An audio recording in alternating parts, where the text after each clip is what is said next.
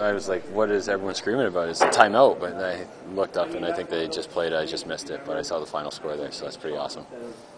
Cam, in terms of the game you guys played tonight rather than the baseball game, just how did you feel in terms of uh, finding a bit of a group? Was that a little more comfortable than earlier in the preseason for you?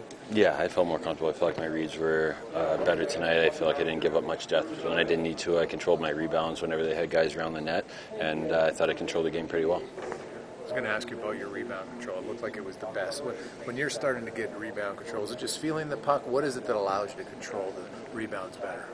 I mean, it helps when I can see the puck. Uh, my sight lines were great tonight. The guys did a good job of boxing out in front of me. It makes my job a lot easier to, to control those rebounds. So, um, but yeah, when you're just when you're seeing the puck and um, they're giving you those lanes, you, you try to control every puck you can and not create those second chances and to help out the guys in front of you.